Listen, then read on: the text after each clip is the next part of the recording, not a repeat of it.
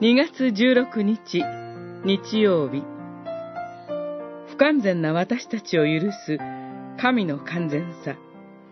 マタイによる福音書5章38節から48節。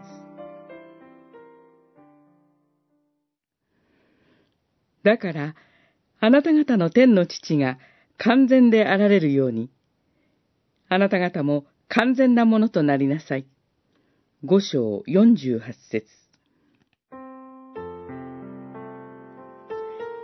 現代社会に生きる私たちを襲う心の病の中で、多くの人が経験するものが、うつ症状です。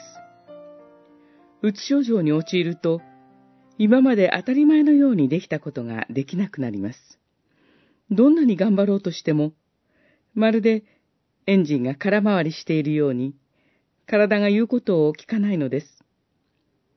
教会にも、このような症状で苦しんでおられる方が多くおられます。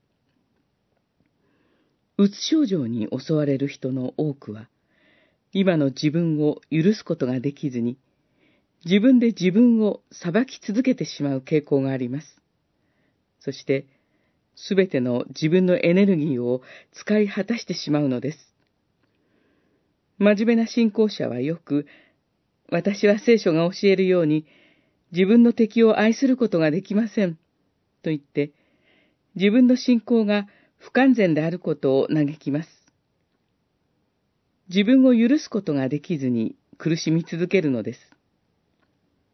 しかし、神はそのような私たちを完全に許してくださっています。だからもはや私たちは自分を責める必要はありません。神の完全な許しの中に生きることが、信仰のうつ症状から解放させる最も良い処方箋だと言えます。